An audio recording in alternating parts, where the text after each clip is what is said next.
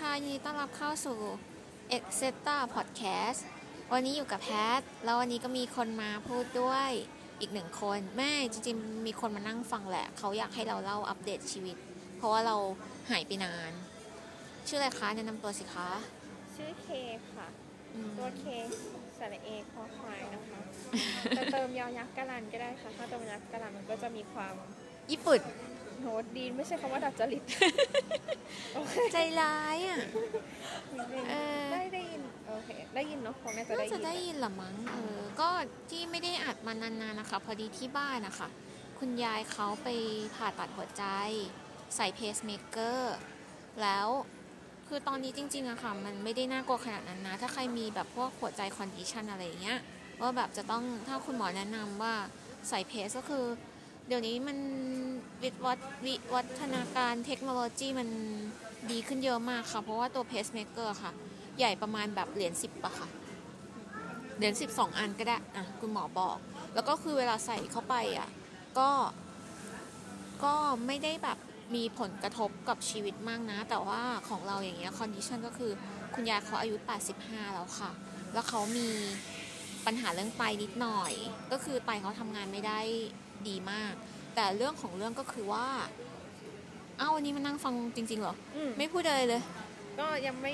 ยังไม่มีจุด เอยังอไม่มีจุดคืให้อถามคือจริง ๆ แล้วอะค่ะ คุณหมออะที่ดูแลคุณยายอยู่อะค่ะ เขาจะให้คุณยายเปลี่ยน เขาให้คุณยายใส่เพส ตั้งแต่เมื่อสักประมาณแบบ20 ปีที่แล้วค่ะเดี๋ยวแป๊บพูดถึงไหนแล้ว เอ่อใส่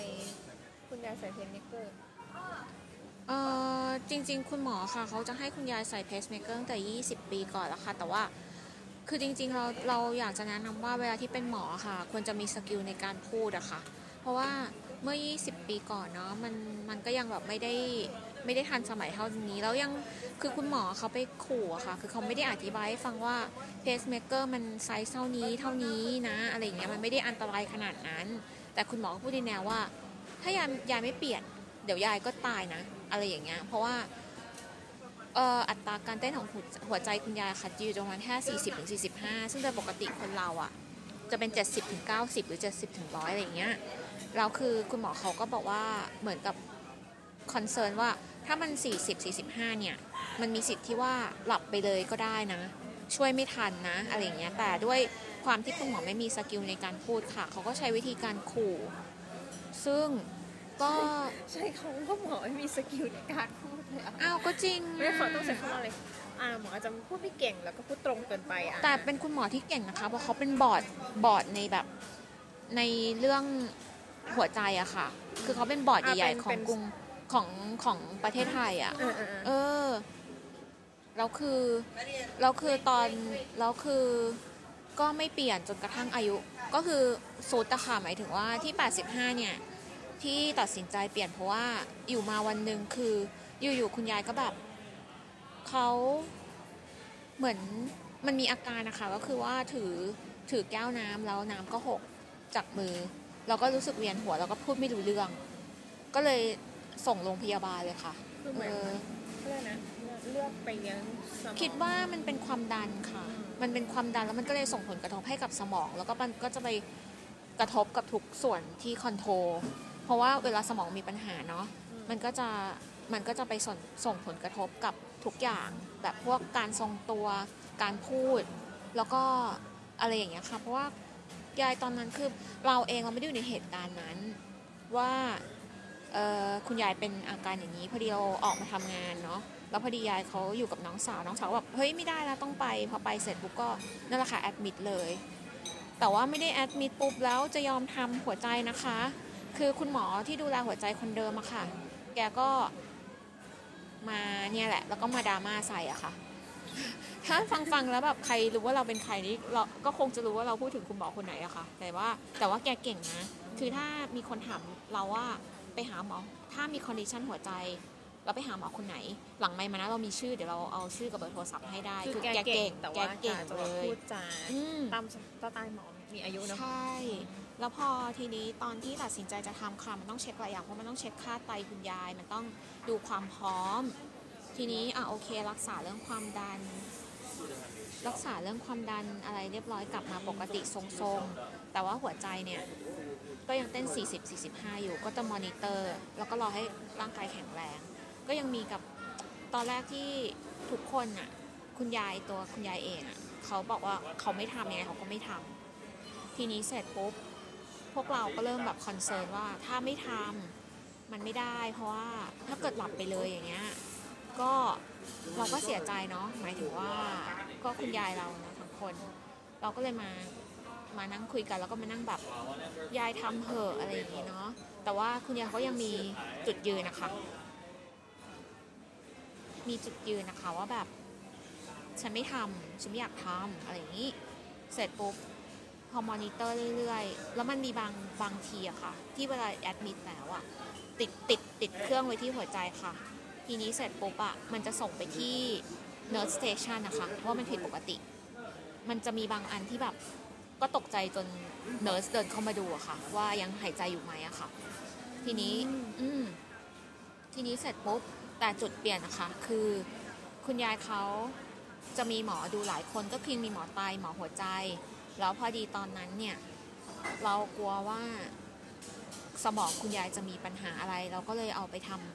ำเขาเรียกว่าอะไรนะ PC สแกน CT สแกนอืมเสร็จปุ๊บทีนี้คุณหมอที่ CT สแกนนะคะเขามาเยี่ยม แล้วคุณยายอยู่ๆคุณยายก็ถามว่าทำ pacemaker เนี่ยมันน่ากลัวไหมทีนี้เสร็จปุ๊บคุณหมอนะ คุณหมอคนนี้พูดจาดีมาก คุณหมอแกบอกว่าเนี่ย คุณยายไม่ต้องกลัว พ่อผมทำมา 20 ปีแล้ว ก็สบายแข็งแรง แล้วเขาก็ทำเนี่ยค่ะทำมือขึ้นมาว่า เครื่อง pacemaker นะ มันแค่เหรียญ10 2เหรียญมาแค่นั้นเองมันไม่ได้ใหญ่มากเนี่ยคุณพ่อผมทำแล้วก็เนี่ยเพิ่งมาเปลี่ยนแบตเตอรี่ข้างในไปเมื่อไม่นานมานี้เองนั่นแหละค่ะเป็นจุดเปลี่ยนคือ คือถ้าคุณหมอหัวใจพูดจาได้เหมือนคุณหมอนูโรป่านนี้คุณยายทำจนเปลี่ยนแบตอีกอันหนึ่งไปแล้วอะนึก ออกป่ะเพราะมันเป็นแค่แบบมันเป็นแค่นิดเดียวเลยว่า ให้มีคนมาบอกเขากับความจริงว่ามันจริง ๆ มันไม่ได้น่ากลัว คือไม่ต้องไปขู่เขาว่าถ้าไม่ทำแล้วตายนะอะไรอย่างเงี้ยคือบอกความจริงเพราะเราคิดว่าคุณยายคุณยายเราค่อนข้างเป็นคนที่แบบ คือฟังนะมีเหตุมีผล เออแล้วแบบตอนเนี้ยอายุ 85 นะ ความจำดีกว่าเราอีกอะเราพูดเลยบางทีแบบ คือถามสมมติว่าเราไปเที่ยว เที่ยวทะเลเที่ยวเกาะที่ไหนอะแล้วเมืองไทยมันมีเกาะเยอะเนาะ เราจะ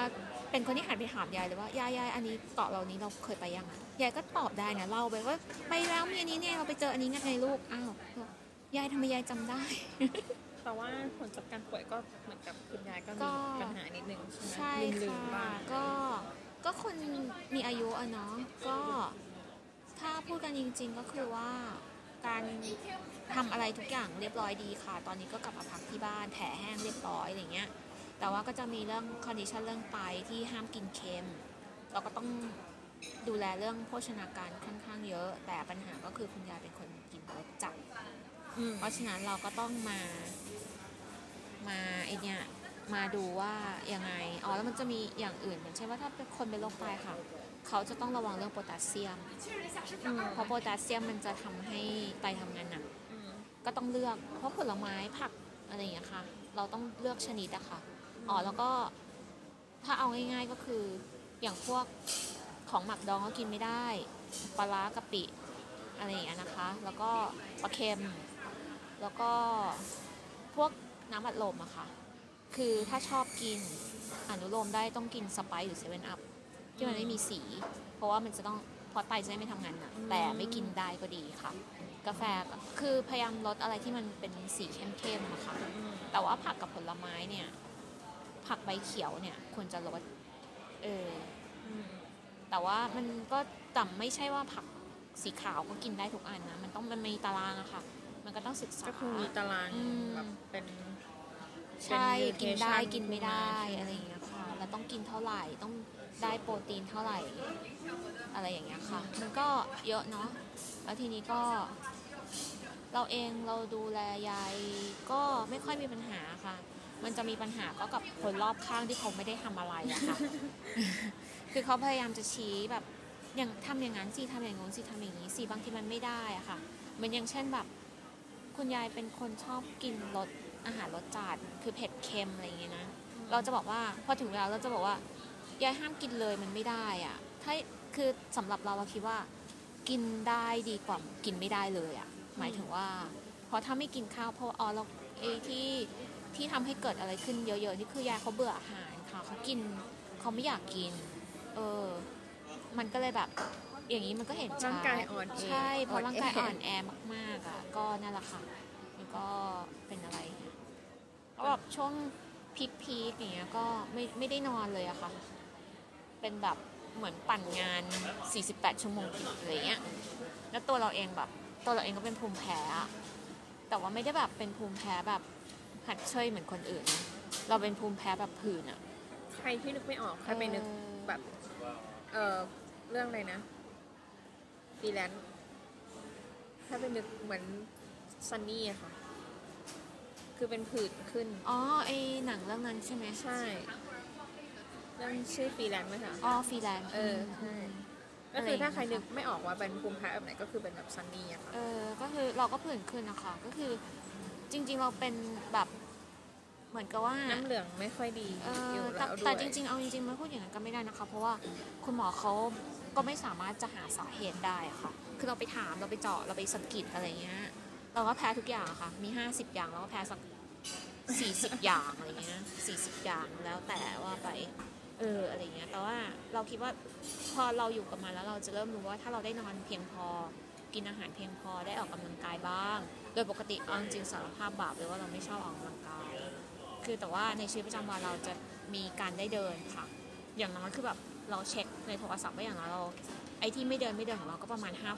5,009ซึ่งมันก็ครึ่งหนึ่งนะเพราะคนเรามันควรจะเดิน 1 9 0 0 0ต่อวันใช่ไหมเป็นเบสิกอะไรเงี้ยเออแต่ว่าคือมันไม่ใช่แบบว่าเราไม่ได้เป็นโปเตโต้เคาที่แบบนอนเฉยๆนะคือไม่เราก็เป็นคนที่แบบขยับมีกิจกรรมอะค่ะหมายถึงว่า ที่แบบนั่นแต่ว่าถ้าให้เราไปเข้าฟิตเนสหรือว่าไปวิ่งเนี้ยบางทีแบบไม่รู้เหมือนกันเรา เราขอกำลังใจไหมมีใครที่สามารถจะให้กำลังใจ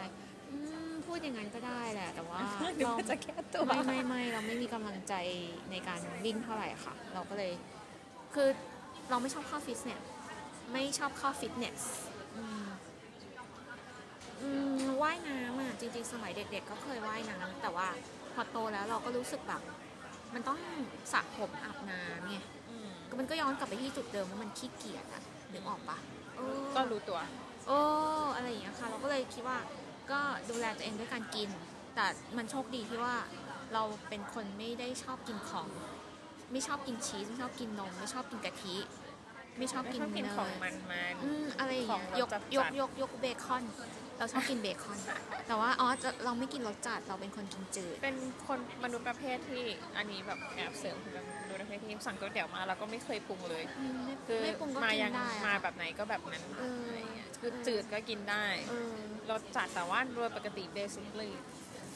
ก๋วยเตี๋ยวเขาก็จะไม่ทำจัดอยู่แล้วนะน้ำน้ำซุปอะมันมีบ้างนะ คือมันมีโซเดียมแหละแต่ว่าเออเราเป็นคนไม่เราไม่คนเราไม่กินเผ็ด เอาอย่างนี้ดีกว่าแต่มันไม่ถึงจุดที่จะเรียกว่าเป็นรสจัดได้ไงถ้าแบบเออเออแต่มันก็มีโซเดียมเยอะเอาจริงๆแล้วเราเยอะไปอ๋อเราก็เป็นคนกินน้ำเยอะ โดยปกติถ้าเทียบกันจริง ๆ เคสกินน้ำน้อยแบบเห็นได้ชัดอย่างเงี้ยสมมติถ้าเทียบกันแค่แบบว่าเราคุยกันสองคนนะคะแล้วเราก็พูดว่าเออเรากินน้ำได้เยอะกว่าเคอันนี้สอันนี้ก็น้อยน้อยไปอันนี้ก็น้ำเยอะไป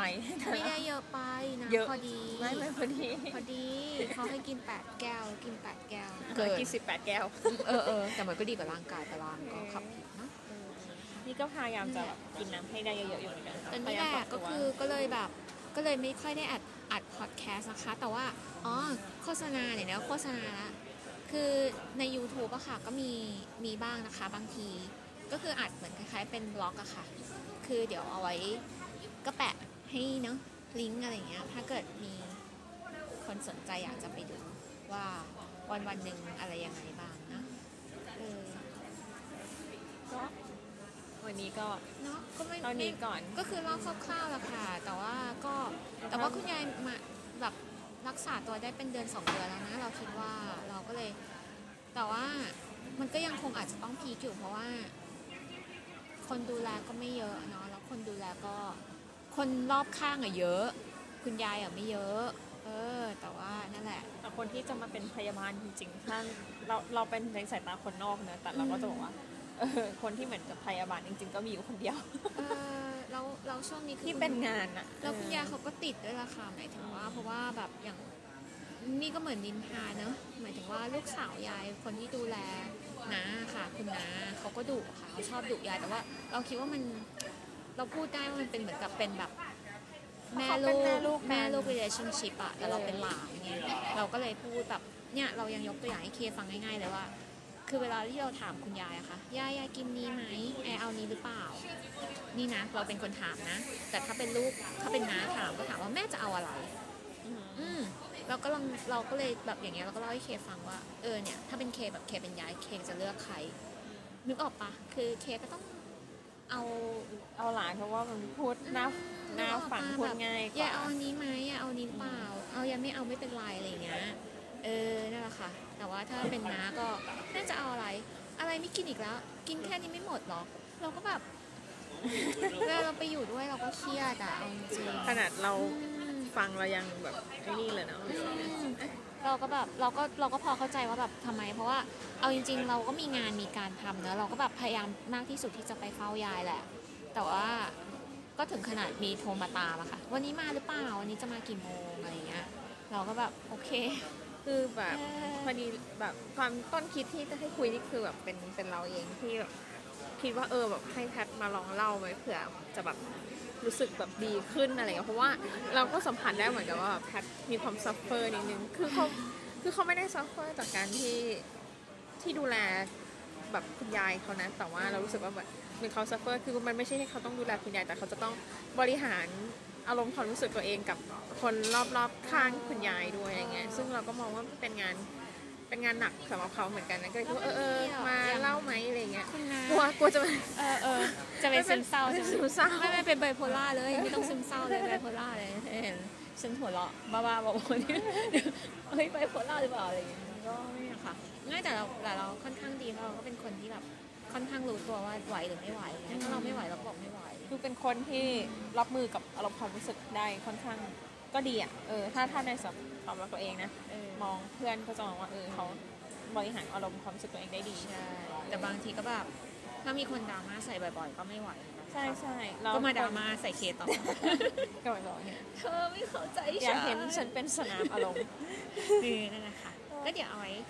จะพยายามแล้วกันนะเพราะว่าแต่จริงๆพอดแคสต์เราอะ เรื่องอะไรก็ไม่รู้อะนี่เราอัดเราก็ไม่รู้จะมีใครฟังเราเลยนะ แต่ก็แต่เราก็ถือว่าอัดไว้เป็นไดอารี่ชีวิตละกันอืมแต่มันก็จริงนะมันเหมือนแบบสิ่งที่เราทำตอนนี้ใช่ไหมก็ทำมันก็เหมือนเป็นความสุขแหละ เพราะเราคิดว่าทำพอดแคสต์ก็มีความสุขทำบล็อกก็มีความสุขนะในของเราอะไรเงี้ย ก็แล้วแต่อืมไม่เป็นไรไม่มีใครฟังเรา เราฟังกันเอง เอองั้นเดี๋ยวเอาไว้ค่อยเจอกันใหม่นะคะคราวหน้าคราวหน้าเนอะเดี๋ยวถ้าว่างกว่านี้ก็เดี๋ยวค่อยมาค่ะหาเรื่องคุย สวัสดีค่ะ